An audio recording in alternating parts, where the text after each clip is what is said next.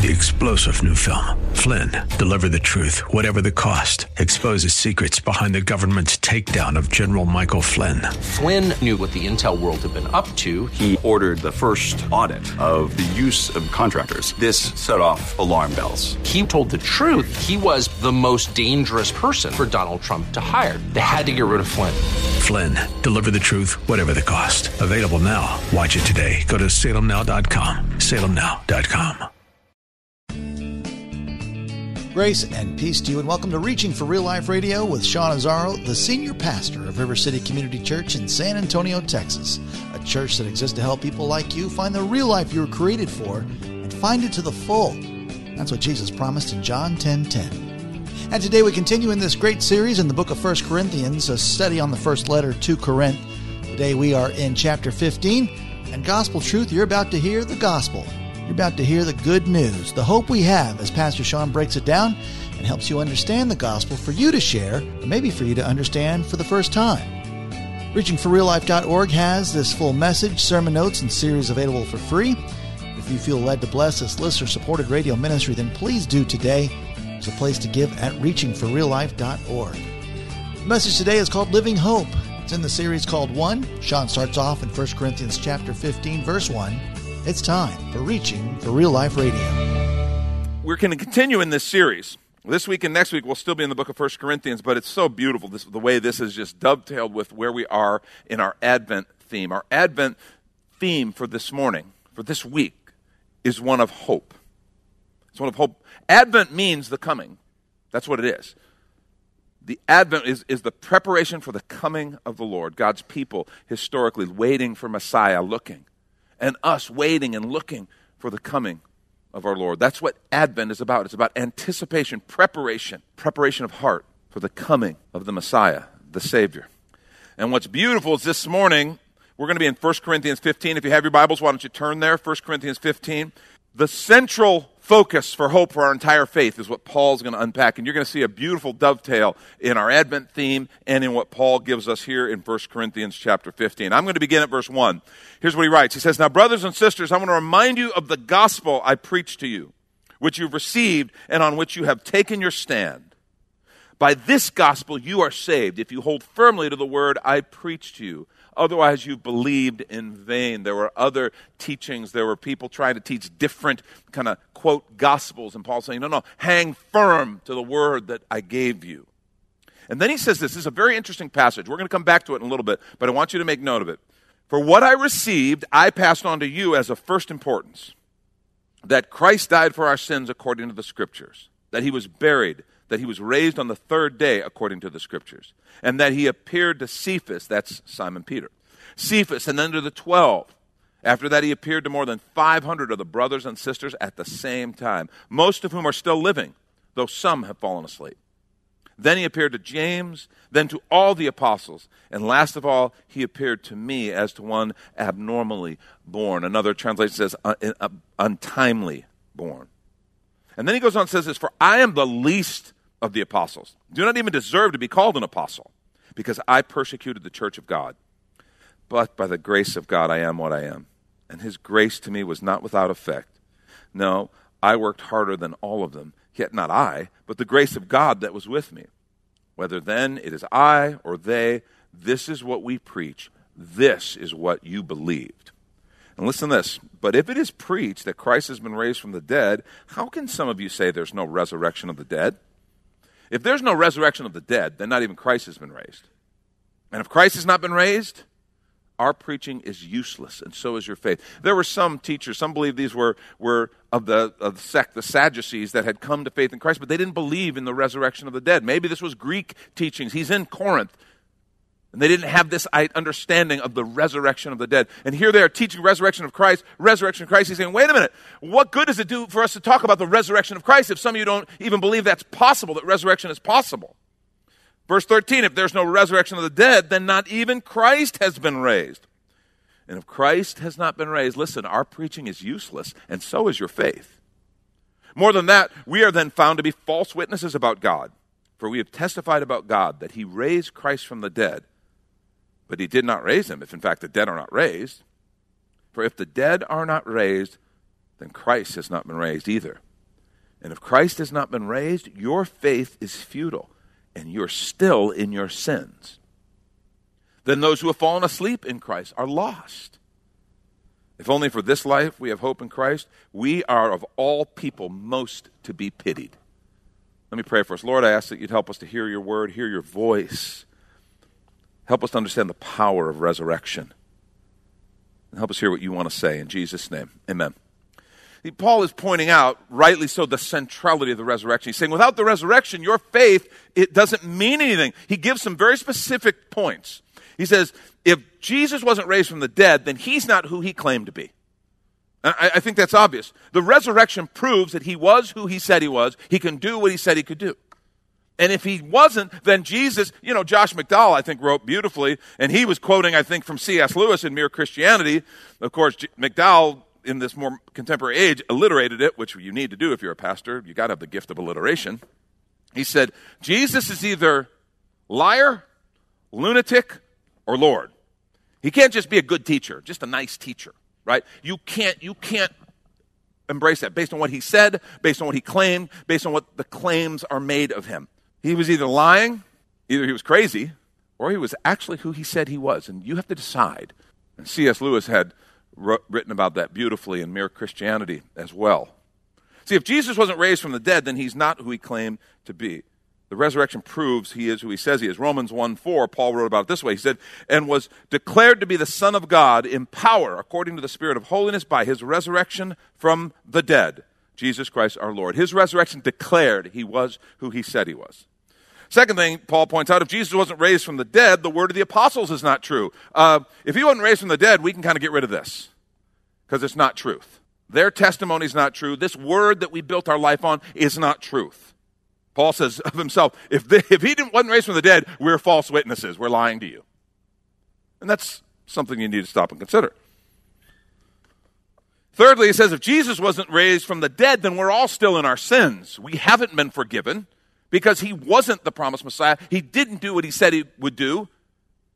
Means he can't do what he claimed to be able to do. That is, pay the penalty for our sins and overcome death with life. He wasn't the resurrection the life as he claimed, if he wasn't raised from the dead. We're still in our sins. And in verse 17, remember, Paul said, that means our faith is in vain. this whole exercise. We come here weekends, we worship, we sing the songs, we study the word. Yeah, if he wasn't res- raised from the dead, then we're wasting our time. Our faith is in vain. Fourth, he said if Jesus wasn't raised from the dead, all who've gone before are lost. Sat in the courtyard this morning and prayed with a man who lost his wife three days ago. He's heartbroken. But he said, I know she's with the Lord. I know she gave her heart to Christ, and I know I'm going to see her again. And that is the hope of the gospel. Unless, of course, Jesus wasn't raised from the dead, in which case he's delusional and I'm just his delusional enabler. This resurrection is a big deal, and Paul is pointing out those who've gone before, those who are, quote, he used the phrase asleep, those who are waiting for the resurrection, yeah, they're gone. They're lost. And fifth, he says, if Jesus wasn't raised from the dead, we are without hope. And he, and he said, we are among all people most to be pitied. because we're deluding ourselves. If Jesus wasn't raised, we're lost. But thank God he didn't stop there, because then he, he kind of wraps that part with verse 20. Remember what verse 20 says? Make note of this. But Christ has indeed been raised from the dead, the first fruits of those who've fallen asleep. In other words, his resurrection is the precursor to our resurrection, the first fruits. He has indeed been raised from the dead, the first fruits of those who've fallen asleep. I want to, before we move on from there, because let me just tell you something. Paul now, in the beginning of that part, he gave evidence. He's giving evidence to people on the resurrection of Christ. Now, if I get up on Easter morning, okay, here at church, and I say, He is risen, what do you people say? He's risen indeed. Yes. So on Easter morning, when I talk about the resurrection, we're all like, oh, yes, that's awesome. He's resurrected. But if this week someone says to you at work, do you really believe that, like, Jesus was dead and then was raised from the dead? I trust you'll say yes, but it's a little different under the glaring light of the fluorescence in an office, right? Like there's no neat songs, there's no brothers and sisters, there are no great creeds, there's no it's it's it's just like yeah, I guess that's kind of hard to believe, right? Because every other person I know, when they died, they stayed that way. So when I go to people, when people look at me like I'm a little nuts on Easter, I'm like, you're a blasphemer. But on the Monday after, I'm like, well, I can understand why you think that. Because it is hard to believe. And Paul knows that. And he's writing these people, and he gives them some evidence. He says, this is actually true. It really happened. There really is a God. Now understand, we don't believe that somehow something in Jesus in the tomb and his body just started regenerating and he kind of by himself. We believe that the Father raised him from the dead. The Creator, the God who spoke the world into being, raised him from the dead. Our hope is on the, it is connected to the belief that we have a God who can do miraculous things. He spoke the world into being, He created all that we see. He is able, and He did raise Jesus from the dead. We want to take a quick minute to remind you you're listening to Reaching for Real Life Radio with Pastor Sean Azzaro, a listener supported ministry of River City Community Church, in this message called Living Hope. In the series on unity called One which is available right now on demand on the sermon page at reachingforreallife.org. And while you're there, if you've been blessed by this teaching, your gift of any amount helps this radio ministry continue to help others. Just find the donate tab at reachingforreallife.org. And in fact, your gift of any amount will get you the latest book from Pastor Sean Azzaro.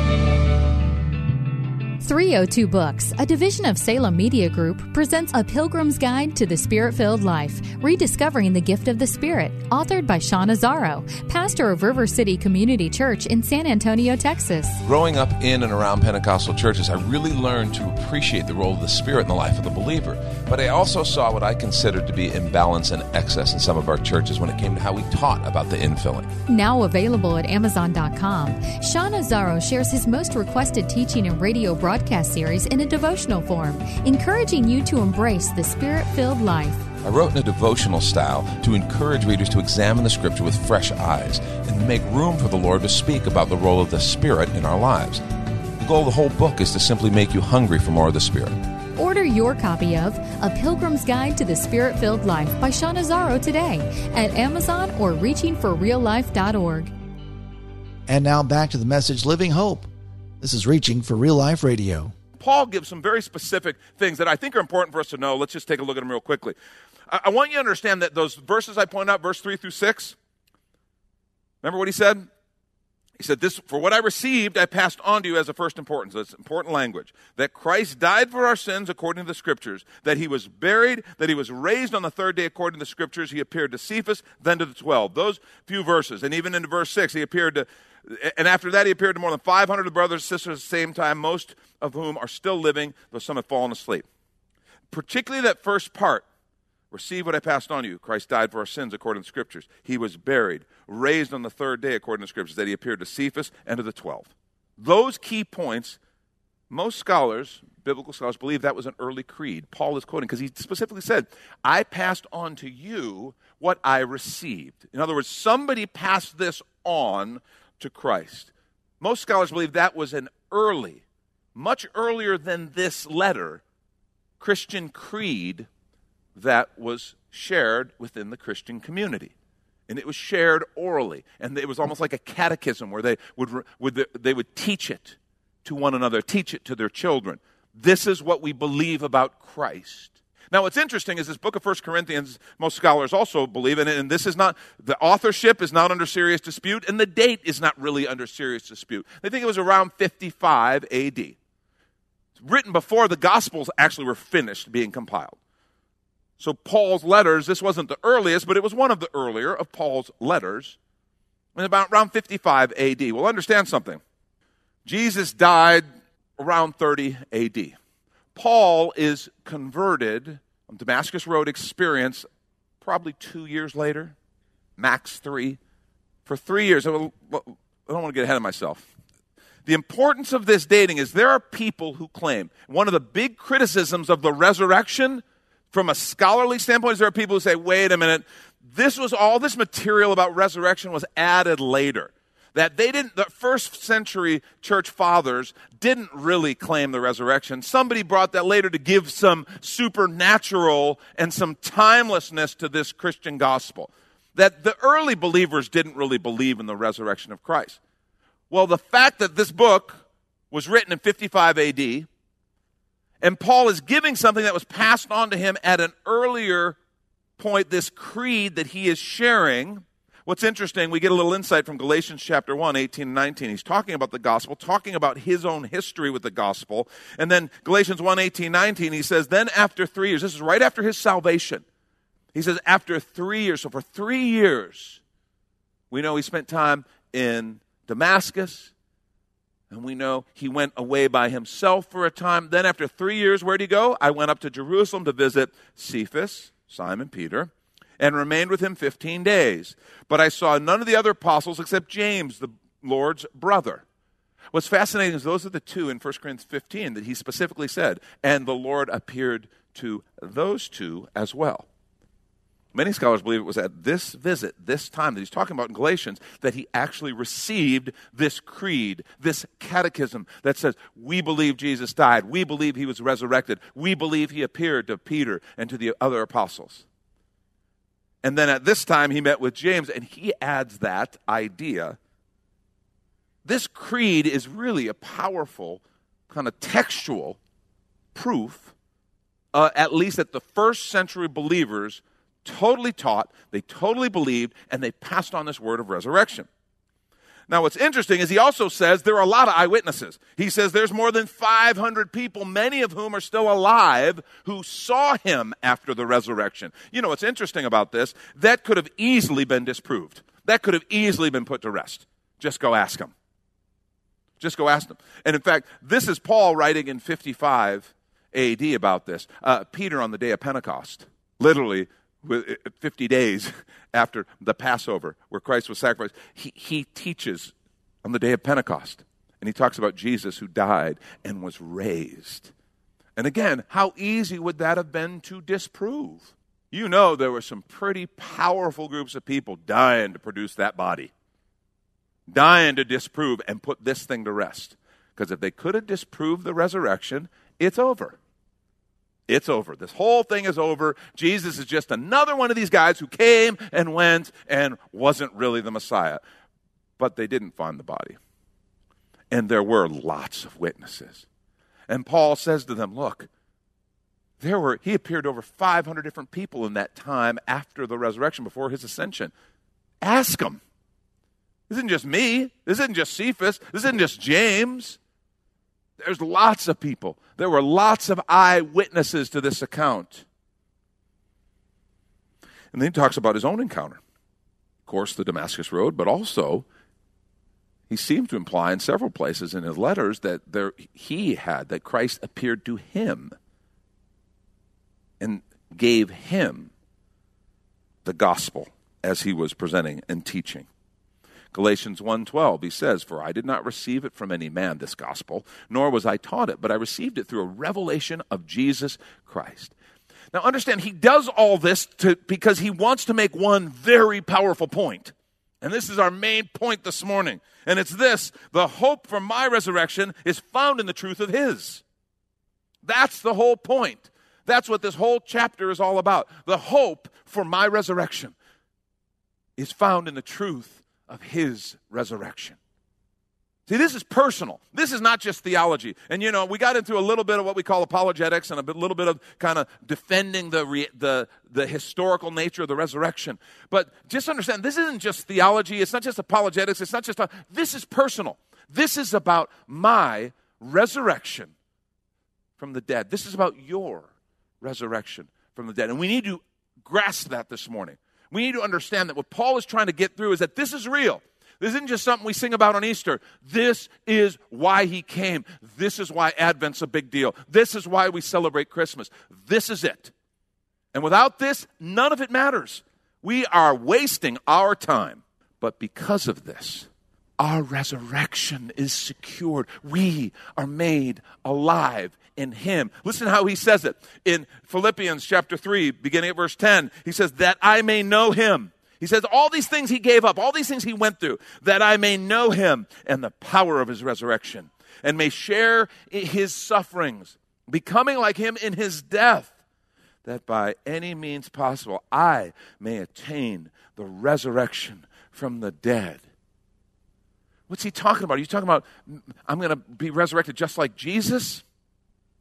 What he's talking about is what he spoke about in Ephesians chapter 2, 4 through 7, how we were dead in our sins, and because of his work on the cross, we are made alive. Look what he says, beginning at verse 4, Ephesians 2, but God, being rich in mercy, because of the great love with which he loved us, even when we were dead in our trespasses, made us alive together with Christ. By grace you've been saved. And he raised us up with him and seated us with him in heavenly places in Christ Jesus, so that in the coming ages he might show the immeasurable riches of his grace in kindness towards us in Christ Jesus. See, yeah, yeah, if that's not worth clapping, come on. His death and resurrection has secured new life for me. It has secured forgiveness of sin. It has secured the resurrection from the dead, not just now, but for eternity. And the, the beauty of eternity is it doesn't start after I die. Eternity starts the minute I am in Christ, the minute my sins are forgiven, the minute my spirit is made alive in Him. I am secured for the resurrection. The hope for my resurre- resurrection is found in the truth of His. Couple really important practical points. Number one, because of his resurrection, my past is not beyond redemption. Because of his resurrection, my past is not beyond resurrection and redemption. I think sometimes we think, well, my past is locked in stone. I can't do anything about it. The time machine's broken. Boy, there's things I wish I could redo. Boy, there's things I, if I knew now, or if I knew then what I know now, man, if I could go fix that, that would be awesome. But it's locked in stone. And so because of that, we carry our past around like a ball and chain like a ball and chain. Our failures, our mistakes, our regrets. How about labels? Got any labels that you sit and think yourself like this is just who I am. This is just my lot. This is I did that. I can't undo it. I got to deal with it. Yeah. What resurrection says is no, no, no. My past is not beyond redemption. See, I think sometimes we understand this in our minds. We understand the idea of forgiveness. But the experience of forgiveness is very different. We, we understand, oh, yes, I understand Jesus died on the cross so that I could be forgiven, and that, that's a wonderful thing. What, what we don't really understand is what was really happening there.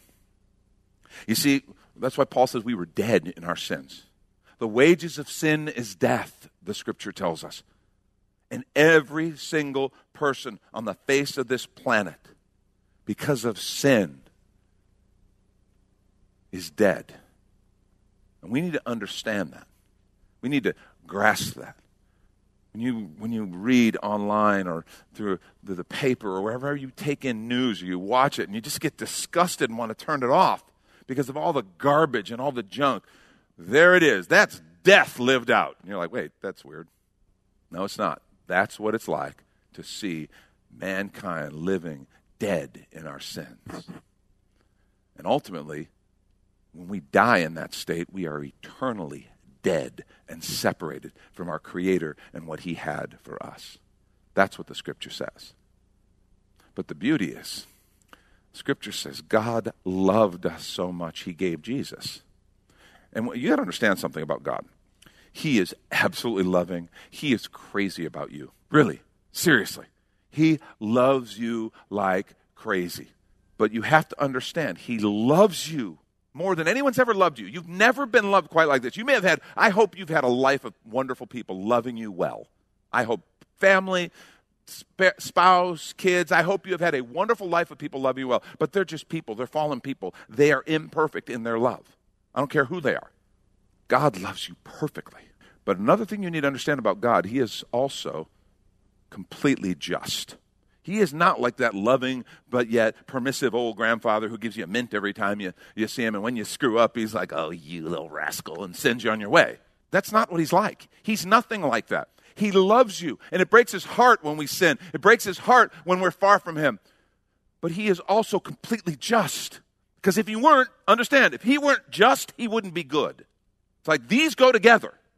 And so, because he loves you so much and he is crazy about you, and your sin and my sin created a death penalty, a separation, he sent Jesus Christ, his son to walk among us, and he lived a sinless life, no sin of his own, and he then gave his life on the cross. That horrible, brutal death, he gave his life on the cross so that justice could be satisfied. The wages of sin is death. The wages could be paid. Justice could be served. The penalty was paid. Justice was satisfied. And he could extend amazing love and amazing grace to us. That's the gospel. That's Pastor Sean Azzaro. You've been listening to Reaching for Real Life Radio. If you'd like to hear this full message in the series called One, it's available right now on demand at reachingforreallife.org.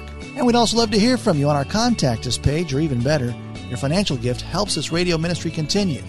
Find the Donate tab at reachingforreallife.org. But of course, you're invited to visit and join us at River City Community Church, located on Lookout Road right behind Retama Park, right next to the Real Life Amphitheater. If you'd like to call the church, the number is 210 490 5262. As Reaching for Real Life Radio is a service of River City Community Church. We hope you join us again next time as you travel the road to real life.